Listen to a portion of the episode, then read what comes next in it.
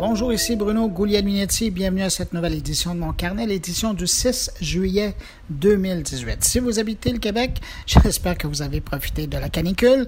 D'ailleurs, si vous entendez un petit bruit de vent en arrière de ma voix, ben, c'est pas parce que je suis au bord de la mer, aux îles de la Madeleine. Non, malheureusement, c'est plutôt parce que j'ai un ventilateur dans la pièce pour me permettre d'être au frais. Alors, cette édition de mon carnet, cette semaine, elle vous parvient euh, d'entre deux boîtes au beau milieu d'un déménagement. Que voulez-vous, hein? Quand on aime ça, faire du podcast, c'est ce qui arrive. Et, et d'ailleurs, je tiens à remercier ma merveilleuse amoureuse Haifa qui m'a laissé quelques heures aujourd'hui pour vous préparer cette édition. Alors, pour revenir euh, à ce que j'ai pour vous cette semaine, on parle d'une édition estivale, légère, pour venir vous visiter entre les deux oreilles avec des entrevues très intéressantes. Cependant, on va parler euh, de l'expérience utilisateur, mais dans le domaine de l'olfactif. Donc, euh, faire sentir quelque chose aux gens pour les faire ressentir quelque chose. Ça, ça va être avec l'invité de Jean-François Poulin, euh, qui est de retour d'Europe. Je parle de Jean-François Poulin. Et, et juste avant, on va rencontrer le patron des opérations euh, chez Juste pour rire.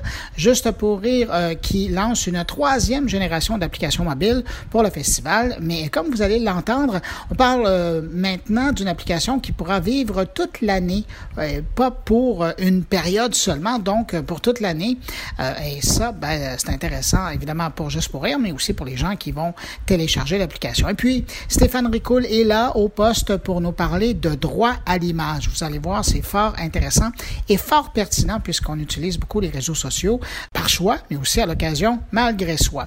Euh, mais avant de passer aux entrevues et au euh, rapide survol de l'actualité numérique euh, cette semaine, euh, mes salutations à des gens qui ont pris le temps d'écouter mon carnet le, la semaine dernière et qui ont pris, ben, je dis la semaine dernière, c'est il y a deux semaines, et qui ont pris le temps de s'abonner à mon carnet. Vous savez, c'est gratuit sur euh, SoundCloud pour laisser une trace de leur écoute. Alors, salutations à Daniel Fizet, Carole Laurent, Michael Vautour, Manon Limoges et Patrick Breton. Et puis, évidemment, ben, merci à vous hein, qui m'accueillez aujourd'hui entre vos deux oreilles.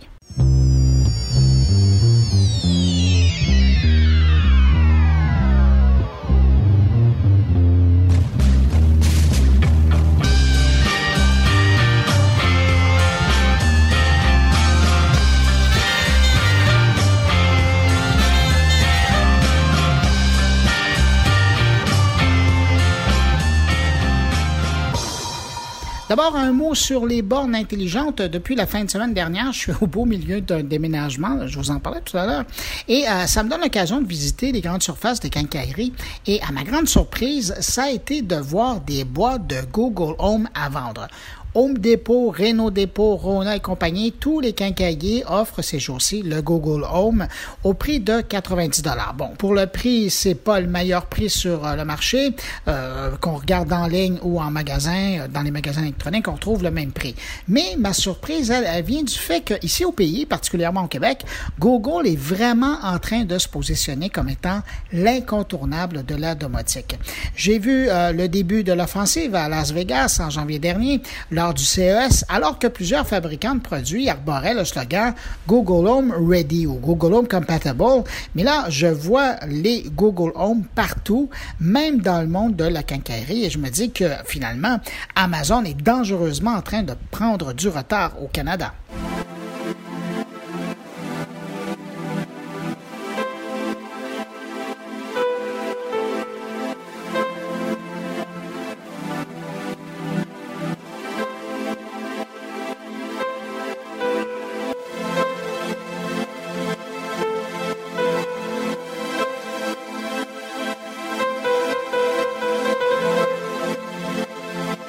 Sinon, cette semaine, Instagram a lancé une nouvelle fonctionnalité qu'on peut rattacher au FOMO. Vous savez, le Fear of Missing Out, ou en français, la peur de manquer quelque chose.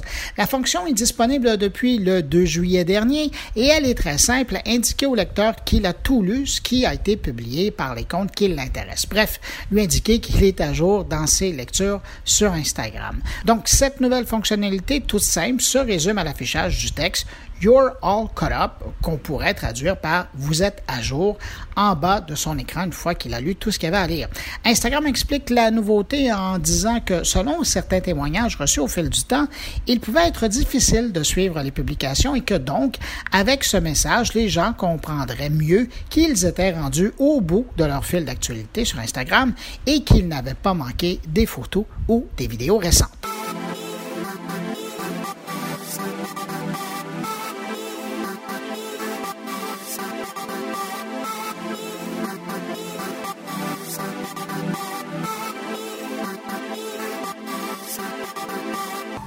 Côté télévision, on apprenait cette semaine qu'aux États-Unis, Netflix vient de coiffer le câble, la télé et même YouTube au fil d'arrivée. Netflix est désormais la plateforme la plus populaire pour visionner du contenu aux États-Unis.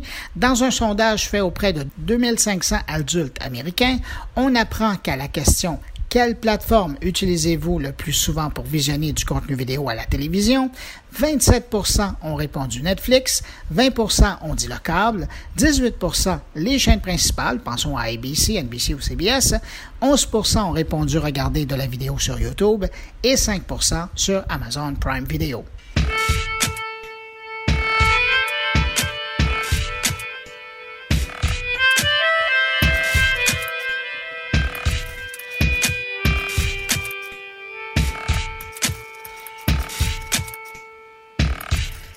Cette semaine, on avait encore la preuve que le succès, c'est quelque chose de très relatif, euh, dépendamment de notre point de vue.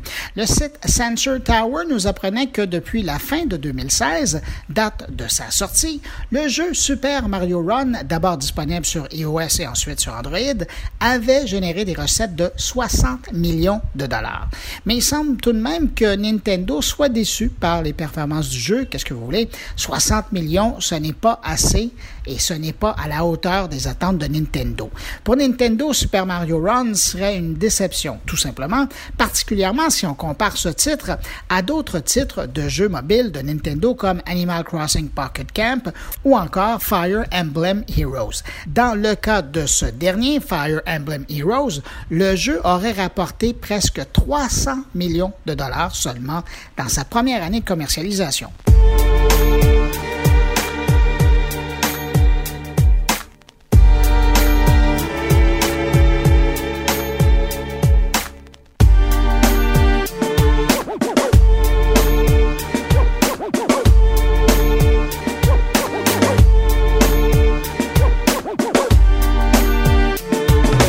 Sinon, et je termine ce bref retour sur l'actualité euh, de la semaine euh, par cette histoire surprenante en provenance de Samsung.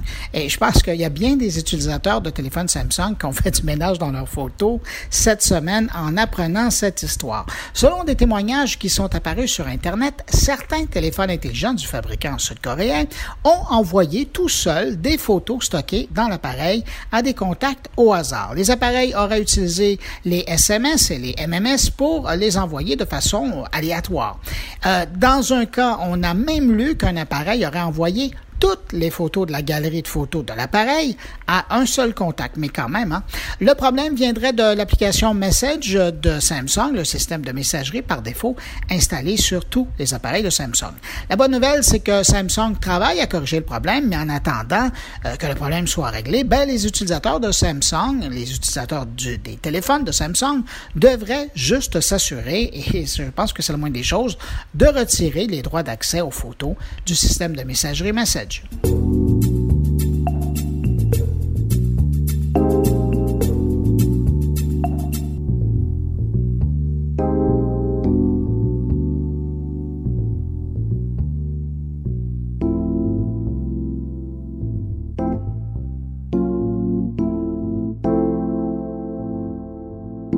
Du quatorze au vingt-neuf juillet, le festival Juste pour rire reprend sa place au cœur de Montréal.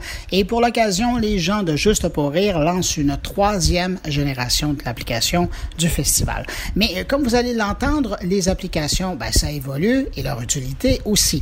Alors, je vous présente une rencontre avec Dominique Guintal, directeur des opérations et Juste pour rire, qui nous explique justement le pourquoi de cette application. L'application mobile du festival, oui. On arrive à une troisième édition d'une application mobile renouvelée.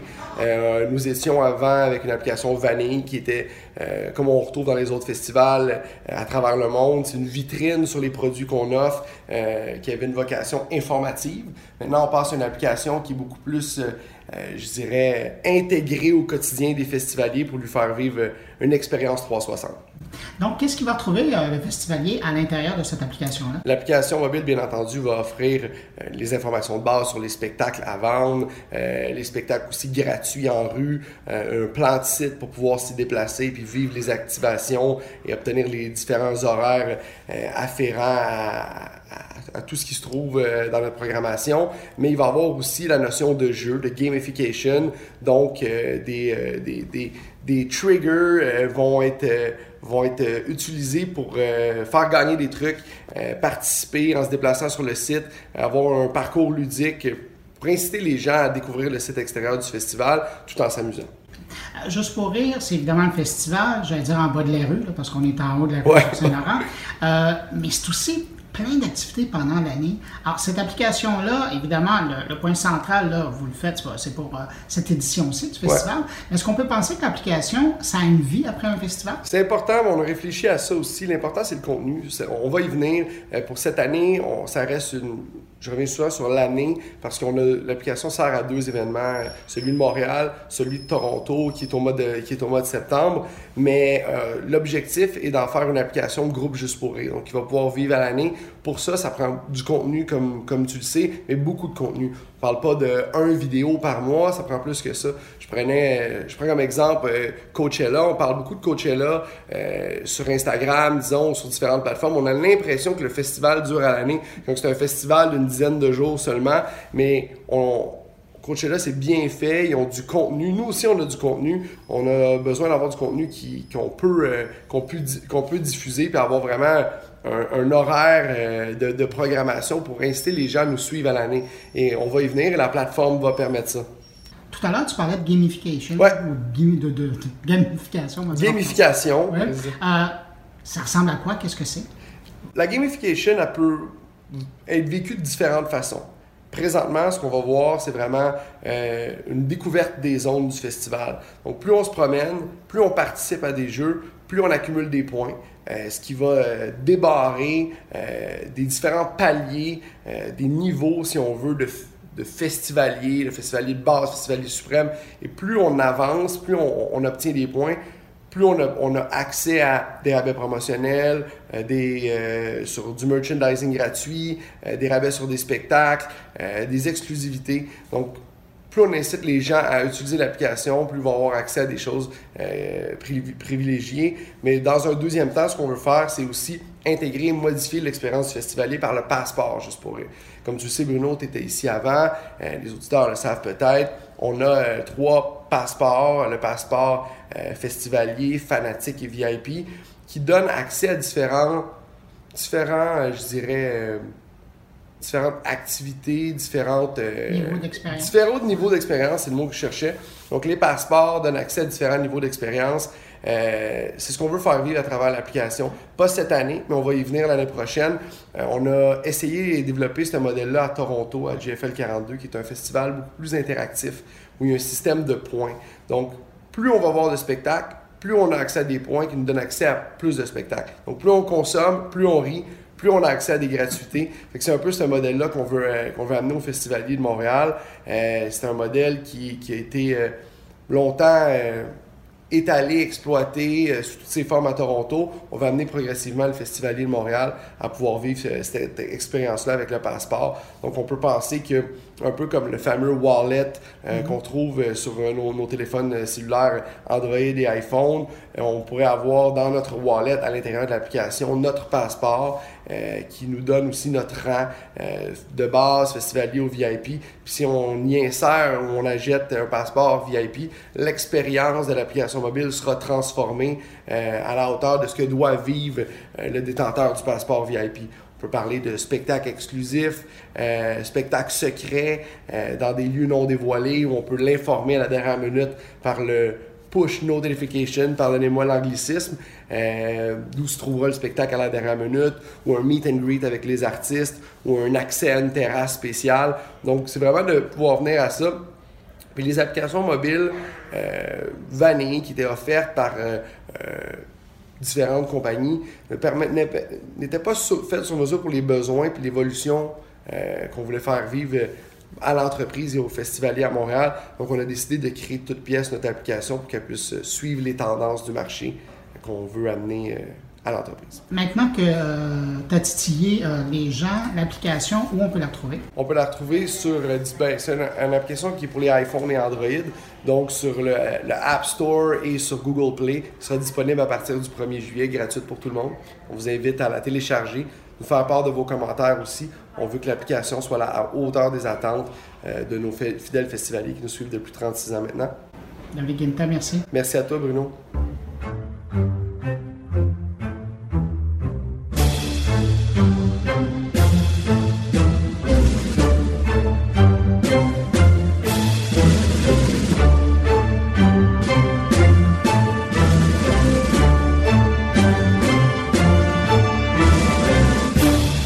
C'est maintenant le temps d'aller rejoindre Jean-François Poulin. Et cette semaine, Jean-François, malgré cette chaleur accablante de Montréal, ben, il est au poste et il a fait pour nous encore une rencontre. Salut Jean-François. Bonjour Bruno. Ben oui, cette semaine, je continue dans ma lignée de, du U X qui n'est pas nécessairement sur un écran, du U X qui est dans notre espace environnement. Et j'ai fait une entrevue avec Audrey Bernard, qui est une entrepreneure en solutions olfactives connectées.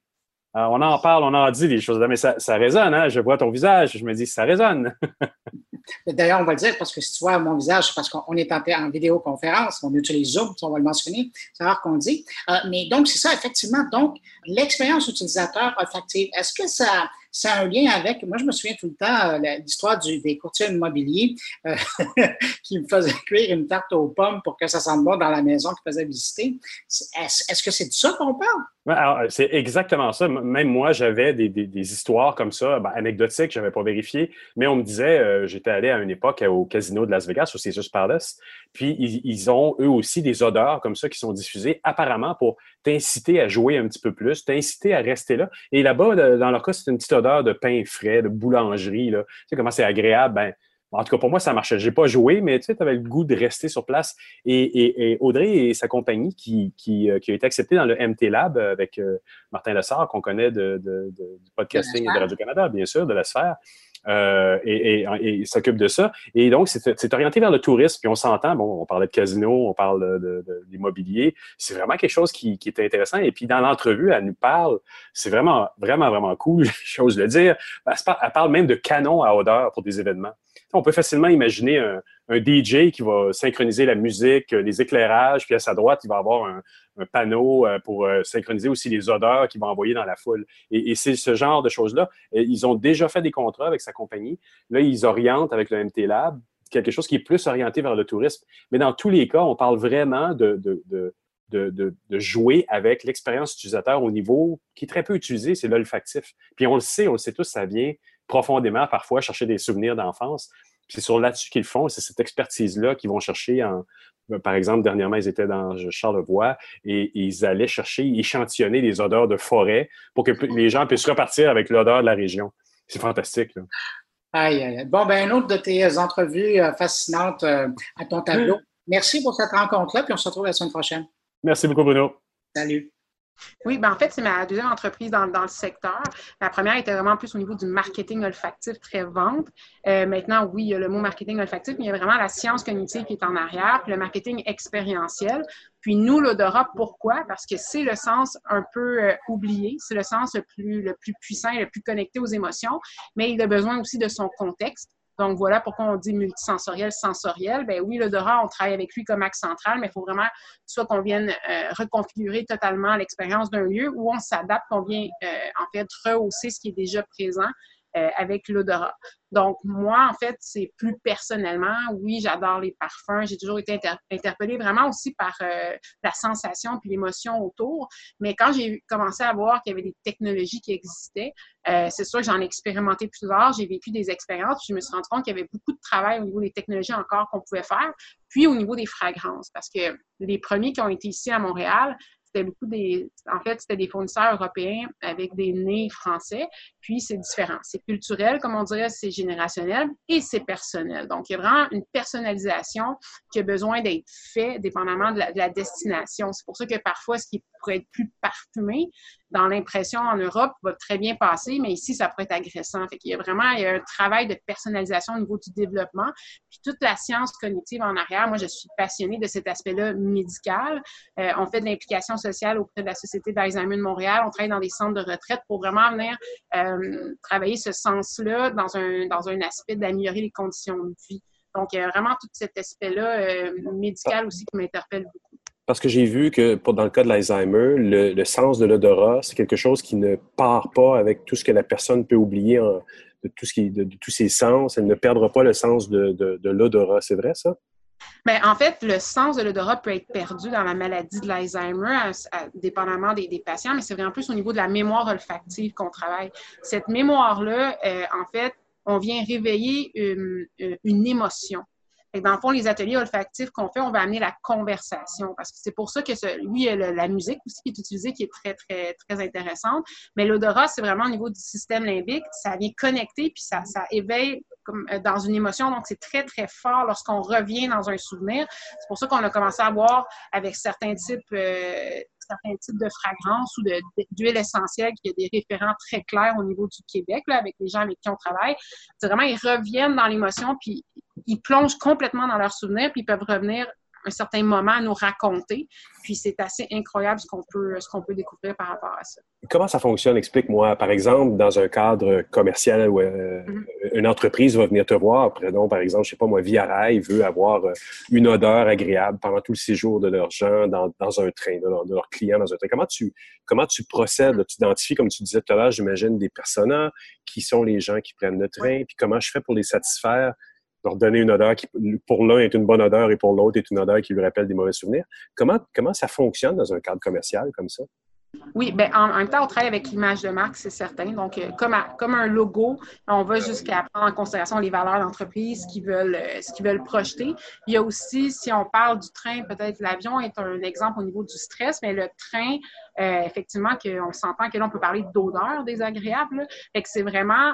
Nous, on travaille, les premières secondes qu'on entre dans un lieu, c'est là qu'on va venir identifier. En fait, notre perception va être affectée positivement ou négativement. Ça joue dans les premières secondes. Dans un trajet, on est en longueur. Fait qu'on, on peut le travailler de plusieurs façons. On peut y aller avec une signature qui est vraiment à l'image de la marque, mais à travers ça, la science cognitive embarque. Est-ce qu'on veut, euh, ce qu'on veut, c'est le bien-être. Dans ce cas-là, pour le transport, on veut que les gens soient bien. Puis, ce qui est intéressant, c'est que ça peut sembler très, très large comme explication, mais on peut le mesurer. Nous, comment on, on le mesure? On fait un sondage expérience client qui ne mentionne nullement que, qu'il y a une expérience olfactive. On fait un avant-après. Puis, ce qu'on a remarqué, c'est que la perception de la qualité du service augmente. Le ah oui. temps passé semble moins long. Euh, fait qu'il y a vraiment, c'est vraiment beaucoup au niveau des perceptions où on a, on a beaucoup d'impact, mais vraiment, le transport, on est en subtilité. On est vraiment dans une fragrance euh, qui, qui, où la science cognitive vient prendre un impact très important au niveau du confort. Et est-ce qu'il y a des limitations technologiques? Parce que moi, je me rappelle, étant un peu vieux, canonique, qu'on on, dans les cinémas, à un moment donné, il y avait des, des petits machins qu'on pouvait scratcher pour sentir ouais. une expérience qui arrivait à un certain moment. Et c'est quoi les limitations technologiques maintenant qu'on a, par exemple, dans un avion? C'est, c'est quoi? C'est des diffuseurs d'odeurs? Moi, j'ai, j'ai, j'ai aucune idée de ce que ça peut être. C'est quoi des petites fioles que les, les hôtesses de l'air ou les, les, les, les, euh, les contrôleurs du train vont mettre dans le train? Comment ça fonctionne? Bien, c'est ça qui est intéressant. Non, c'est vraiment, on n'en parle pas toujours beaucoup comme sur le site, peut-être c'est moins visible, mais on, nous, on développe des technologies à l'intérieur. On a décidé de le faire avec cette nouvelle entreprise-là parce qu'on ne voulait pas être limité dans l'expérimentation qu'on pouvait en faire. Fait que maintenant, par exemple, on a développé une, une A P I qui est Open Feature qui peut se connecter à peu près tout au niveau du déclencheur. Fait qu'au au passage, à une certaine distance d'un lieu, au mouvement, Euh, on travaille même avec des sensors qui peuvent réagir en temps réel puis adapter la diffusion. Fait au niveau de la technologie, là, encore là, c'est pas assez précis, mais c'est des diffuseurs connectés. Fait qu'en fait, il y a plusieurs formes de diffuseurs. Nous, on a des, on a des diffuseurs qui vont dans les, dans les conduits d'aération. On a des canons olfactifs pour les festivals. Fait que, oh. Puis le, nous, on est, on veut vraiment pas être limité parce que la mise en œuvre, c'est super important. On veut que ce soit plus naturel dans l'environnement. Fait que les technologies ont vraiment évolué depuis le, le, le marketing olfactif à son, à son départ. Je comprends, mais attends, parle-moi d'un peu de, de ces, ces appareils-là. Là. C'est fou, là. Un canon olfactif. Ouais. C'est mon professeur qui, qui l'a baptisé ainsi. Fait qu'en fait, c'est, c'est vraiment pas moi qui ai cette intelligence-là, mais il a vraiment créé des systèmes de rotation, de ventilation à l'intérieur. Fait qu'on propulse dans des, à l'extérieur, à l'intérieur, dans les festivals. C'est venu d'une frustration d'un projet euh, que j'avais fait où c'était pas très efficace à l'extérieur. Fait que je me suis dit, bien, on peut-tu régler ce problème-là? Moi, j'arrive avec l'idée qu'on a vraiment créée, puis ils sont connectés aussi, là, on peut les contrôler. Euh, donc, c'est vraiment un système d'hélice, là. Bref, c'est très technique, là, mais qui propulse... Euh, dans des très, très, très, très grands espaces. Puis ce qui est intéressant, c'est que c'est, c'est, ce système-là adoucit la fragrance, fait qu'elle elle la rend équilibrée dans l'air, fait qu'il y a vraiment un effet d'adoucissement qui vient. Parce que dans ces, dans ces cas-là, on diffuse en grand public, puis ouais. Il y a des gens qui sont hypersensibles, on revient encore aux facteurs mmh. d'intensité. Fait que nous, on voulait vraiment en même temps que ce soit très doux, tu sais, pour, pour combler, le, le pour pas euh, incommoder les gens qui seraient plus sensibles. Dépendamment, donc, j'imagine, où tu es situé par rapport à l'appareil, parce que très proche, ça doit être très, très fort, puis très loin, ben, tu ne te sens quasiment plus. Là, tu dis que cet appareil-là, lui, il le, il le diffuse suffisamment bien dans l'espace pour que ça soit efficace partout. Ça devient vraiment, vraiment un art de positionnement, même dans une oui, salle ou dans une foule. C'est, c'est ça, exactement, comme dans une salle où, justement, comme, comme tu viens de dire, nous, on a ajouté des, des je ne sais pas le, le terme, des longs tuyaux, comme ça, en fait, qui, qui, la, la diffusion partait de, en, en hauteur à peu près à quarante pieds. Fait que c'est vraiment, on, nous, on a des modules qu'on adapte selon les salles qu'on a à couvrir. Fait que oui, ça devient un art parce que la, la, la réussite, en fait, oui, au niveau du développement de la fragrance ou des, des essences qu'on utilise, c'est super important. Mais l'intensité est comme gage de réussite. Il faut vraiment qu'on soit capable d'équilibrer l'expérience pour qu'elle soit agréable, qu'on... qu'on pour tous. C'est fascinant. Ça veut dire que autant quelqu'un qui est dans un événement va avoir un panneau de contrôle de son éclairage, qui va avoir oui. à côté de lui maintenant un panneau de contrôle de, de, de toutes les odeurs dans l'événement. Tu as des ventilateurs, des canons, comme tu disais, mais tu as décrit aussi des, d'autres appareils là, qui peuvent être utilisés comme quoi? Oui, bien en fait, ça, on a développé aussi une mallette olfactive. Ça, c'était quand les marques, euh, en fait, disons qu'ils diffusaient dans leur aire d'accueil ou dans leur entreprise, bien, ils voulaient l'amener pendant une conférence. Ou... Fait qu'on a fait une mallette portative où est-ce que tu peux créer, créer dans une petite zone avec toi, tu l'amènes puis tu crées ton expérience. Fait que tu peux travailler ta marque puis l'amener à plusieurs endroits. Euh, on a des technologies aussi pour les bureaux. On a vraiment adapté, en fait, On, nous, on, on, quand on a un volume assez important, on peut développer puis personnaliser une technologie carrément pour le client, tu sais, si, on, si on est capable d'avoir une rentabilité, là, mm-hmm. puis on voit, que, on, on voit qu'il y a une nécessité, bien, on, on en discute, qu'on peut travailler la technologie vraiment personnalisée pour le besoin. Donc, vous le personnalisez toujours en contexte, comme tu disais, de vos utilisateurs ou et de la marque, de, de, la, de, de la compagnie qui vous donne le mandat. Si c'était Via Rail, vous, vous regarderiez la, la marque. Puis après ça, vous regarderiez les gens qui prennent le train de tout, de tout acabit, en fait. Oui, oui, parce qu'en fait, bien, comme on parle, le, le client est au centre de l'expérience. Je pense que tout le monde le sait maintenant. Les entreprises comme ajustent leur, leur, leur marketing et leur, leur, leur façon de faire dans ce sens-là. Puis nous, bien, naturellement, il faut le faire. Là, avec, on a tellement un sens qui est, qui est extrêmement puissant, mais extrêmement sensible en même temps qu'on n'a pas le choix de prendre tous ces éléments-là en compte. Vous êtes dans un lab? Hein? Lab, oui, c'est oui. pour le tourisme et le divertissement. On est très heureux d'être là, d'ailleurs. On a déjà livré un projet à, à l'aire de tourisme à Shawinigan, où okay. on a ramené les effluves de, de sous-bois de l'aire d'accueil. Puis, en fait, j'en ai parlé beaucoup, mais on a fait, en fait, on a fait une expérimentation euh, thématique, fait qu'il va y avoir une variation des fragrances selon les saisons. Puis aussi, on a laissé un atelier olfactif sur place qui amène différents éléments de la flore et de la gastronomie du coin, où les employés Euh, de la, euh, du centre euh, de tourisme peuvent euh, faire un atelier olfactif puis discuter. En fait, c'est pour amener la discussion puis raconter un peu l'histoire. Puis aussi, il y a des vaporisateurs de poche où les, on a encapsulé l'expérience où les gens peuvent ramener Shawi à la maison puis euh, donner une expérience pour le thrill. Là. Donc, c'est là qu'on a, on est très créatif dans les manières de l'expérimenter. Et donc, vous êtes déjà en affaires, vous êtes déjà parti. Le M T Lab vous sert à quoi dans ce, dans ce contexte-là, si vous êtes, comme vous semblez, déjà bien établi? Là? Bien, bien, juste, on est bien établi, euh, certes, oui, mais c'est vraiment le, le, le secteur touristique, on voulait vraiment la, l'approcher. Euh, on trouve qu'au niveau créatif, au niveau de l'expérimentation, il y a tellement de, de possibilités, puis c'est... c'est il y a un fit naturel. Mais là, on est introduit au marché, puis maintenant qu'on est avec eux, bien, c'est ça, on, on travaille, puis on, on a le, l'opportunité de rencontrer tous ces acteurs-là du milieu. Puis, ça, en fait, pour nous, on a, M T Lab, on, une de ses, euh, un de ses objectifs, c'est de, qu'une entreprise puisse valider si euh, sa solution s'applique à, à ce secteur-là précisément. Puis nous, bien, on a la confirmation que oui, fait qu'on est très heureux parce qu'on a, on a déjà trois rencontres avec des partenaires qui s'en viennent, une livraison de projet depuis un mois déjà. Euh, fait que ça confirme vraiment qu'il y a un intérêt, puis on, en fait, euh, on croit que ça va être un marché très important pour nous. Sûrement. Puis, puis juste pour savoir un peu dans le détail, parce que je suis très curieux, comment vous faites pour, quand par exemple vous avez vous étiez avec euh, le dernier que tu m'as nommé, le Shawinigan, oui. Comment vous faites pour déterminer les fragrances, les odeurs? Parce que c'est, le client a beau vouloir. Moi, par exemple, je suis un client X, oui. Je veux développer quelque chose, je connais ma marque. Comment je fais? Je, je ne connais pas les odeurs associées. J'ai, j'ai mon cahier de charge avec les couleurs, mon, mon cahier de normes graphiques avec toutes les choses qui sont décrites dedans. Il n'y a vraiment pas les normes euh, olfactives qui viennent avec ça. Est-ce que vous établissez ou comment vous établissez le cahier de normes olfactives pour un client? Mais dans le cas de Tourist Shawinigan, c'était vraiment, on est allé étudier la flore du coin, les attractions, ah oui. Pourquoi les gens allaient là. Euh, fait que nous, c'était vraiment, de, de, étant donné que là, les gens, on les a pas avant, mais sur le lieu. Fait qu'on est vraiment allé faire cette recherche-là. Puis ensuite, on a discuté avec le client, mais est-ce que c'est vraiment, euh, on vient ici, on veut susciter la discussion, la joie, il y a quelque chose qu'on va aller chercher. En fait, on fait le brief avec le client sur ce qu'on veut susciter comme émotion. Puis il y a un travail qui se fait au niveau vraiment de la flore du coin, étant donné que c'était la thématique. Fait qu'on a vraiment... On, aussi comment le, le, la floraison, puis tout change au niveau des saisons. C'est ça qu'on est allé ah travailler, oui. Développer les thématiques. Donc, vous allez vraiment échantillonner, ça s'échantillonne donc une, une odeur dans un, dans un boisé, dans une...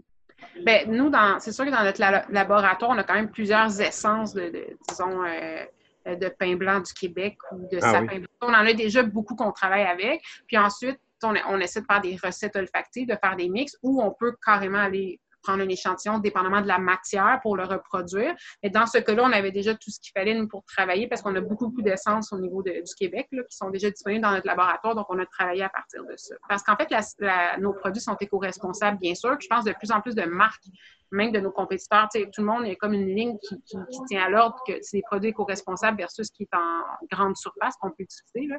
Euh, mais la synthétique est présente aussi, euh, puis très intéressante parce que parfois, on, nous, on peut faire des fragrances qui sont cent pour cent naturelles, mais la perception des gens, c'est que cent pour cent naturel, c'est pas allergène, mais ce n'est pas ça, ça peut être allergène. Fait que parfois, on va reproduire synthétiquement certaines... pour justement éviter ces réactions-là allergiques, mais toujours avec des composants, des procédés qui sont certifiés éco-responsables. C'est pour ça, parfois, qu'on dans une fragrance, on peut retrouver des huiles essentielles puis de la synthétique. Fait que ça dépend vraiment de, de, de, de, de l'objectif puis de, du type de composante qu'on, qu'on va aller chercher. Vous êtes toujours, vous êtes éco-responsable dans tout ce que vous produisez, ça c'est intéressant. Et, et donc, dans les prochaines semaines, même si vous êtes au M T Lab, vous êtes toujours disponible pour affaires. Les gens peuvent vous contacter pour oui. toutes sortes de mandats dans ce, dans ce domaine-là, autant dans l'événementiel que commercial ou autre. Exactement. Puis, euh, on apprend aussi de ce secteur-là. Donc, euh, pour nous, on, on fait de l'apprentissage à chaque fois. Puis, euh, c'est vraiment une super belle industrie, mais on a aussi dans, dans le commerce, puis on commence à faire de plus en plus d'espaces de travail, coworking, pour stimuler la créativité, pour mettre des ambiances. Bref, il y a différentes thématiques, mais non, on est là sur le marché. Puis, on, a, on travaille aussi avec Réunion des sens à l'U Q A M parce que nous, on peut faire des pré-tests. Avant de faire la mise en œuvre, on peut venir vraiment venir... Euh, ici, il y a des caméras faciales avec, au niveau émotionnel. Fait qu'on peut venir faire des tests avant de faire la mise en œuvre. Puis aussi, on est avec le laboratoire euh, l'U Q A M avec Fabien Durif pour les marques qui veulent euh, travailler leur marketing éco-responsable aussi. Donc, on travaille beaucoup. C'est très important pour nous, là, la recherche. Comme je disais, il y a tout l'impact social. On a aussi un projet pilote dans un centre de retraite en ce moment qui roule. Fait, on est toujours là, le côté euh, scientifique, recherche. Médical de la chose, on peut dire, nous intéresse aussi. Ah ben c'est fascinant. Mais écoute, Audrey, je te remercie vraiment beaucoup pour cette entrevue. Ben merci à toi.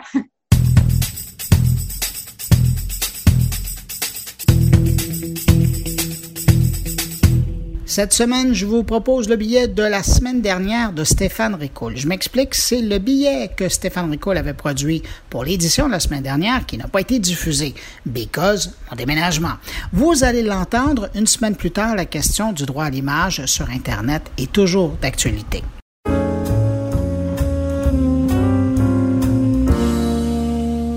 Bonjour Bruno et bonjour à tous tes auditeurs. Bruno, encore une fois, merci de me prêter un peu de temps entre les deux oreilles de tout ce beau monde qui t'écoute. Nous sommes à la veille du long week-end fête du Canada et peut-être que votre adolescent va dire « Hey, salut Juju !» en croisant Justin Trudeau dans une foule. Je fais allusion à ce qu'il s'est passé en France le dix-huit juin dernier, quand un adolescent a apostrophé Emmanuel Macron en lui disant « Hey, salut Manu, comment ça va ?» Ce que je souhaitais commenter aujourd'hui n'était pas le « Manu », mais plutôt l'utilisation qui avait été faite par les médias et par Emmanuel Macron lui-même de la vidéo qui est devenue virale. Dans cette vidéo, on y entend et on y voit Emmanuel Macron remettre en place ce jeune adolescent. Je ne suis pas là pour juger si M. Macron avait raison ou non de remettre en place l'adolescent. Je ne suis pas là pour juger si l'adolescent a fait preuve d'impolitesse en s'adressant au président de la République française, tel qu'il l'a fait. Mais j'aimerais discuter avec vous de l'impact que peut avoir la viralité d'une telle vidéo sur un jeune adolescent dont l'amour-propre vient d'être frappé de plein fouet. Jusqu'à quel point peut-on publier des photos ou des vidéos dans les réseaux sociaux sans se soucier de l'impact que cela va avoir? On sait que la liberté des uns s'arrête ou commence celle des autres. Mais elle est où, cette limite-là? Dans Twitter, j'ai eu une brève discussion avec Michel Blanc, qui souhaite être ministre du numérique sous un gouvernement péquiste, et je lui demandais comment est-ce qu'on est capable de légiférer autour de ça, comment est-ce qu'on est capable de poser des limites sur l'utilisation de vidéos captées. Évidemment, il n'y a pas aujourd'hui de réponse, c'est un dossier complexe sur lequel il faut se pencher, mais j'ai regardé d'ores et déjà quels étaient nos droits en matière d'utilisation des photos ou vidéos, quels étaient nos droits en matière d'image. Alors, si l'image ou la vidéo est prise dans un espace public, comme par exemple devant le stade olympique, ben vous n'avez pas besoin d'aller chercher autorisation de la personne qui se trouve ou des personnes qui se trouve dans cette image-là. Si vous êtes une célébrité, comme par exemple si vous prenez en photo Bruno Guglielminetti, ben vous n'avez pas besoin d'aller chercher l'autorisation de Bruno parce que c'est une célébrité et il doit s'attendre à être publié dans les réseaux sociaux. Si c'est pour informer le public de quelque chose, par exemple si vous publiez la photo d'un témoin de quelque chose, peu importe, ben ça aussi, c'est légal, pas besoin d'autorisation. Et enfin, si vous prenez une photo d'une foule ou une vidéo dans une foule, ben vous n'avez pas à demander l'autorisation. Donc, peut-être que la vidéo de Manu rentrait dans un de ces cas-là. Mais Manu sert une correction à un adolescent et cette vidéo se retrouve sur les écrans de millions de personnes. La question reste donc posée. Si parmi les auditeurs qui m'écoutent, il y a un avocat qui a la réponse sur le comment peut-on légiférer le droit à l'image dans les réseaux sociaux, ben, qu'il lève la main, euh, qu'il m'appelle ou qu'il m'écrive, j'aimerais vraiment avoir une discussion autour de ce sujet. Merci beaucoup.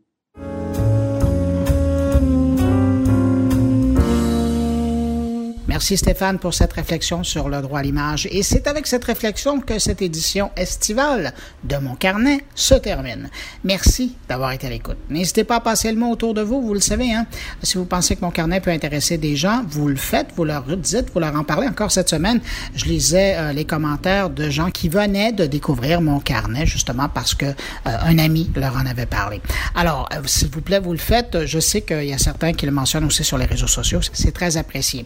Sinon, si vous désirez me laisser un mot, vous pouvez le faire en passant par Twitter, sur la page de SoundCloud, évidemment, de Mon Carnet, ou encore sur euh, le blog de Mon Carnet à l'adresse très simple à souvenir, mon carnet point com. Je vous souhaite une excellente semaine. Je vous retrouve vendredi prochain pour une nouvelle édition de Mon Carnet. Au revoir.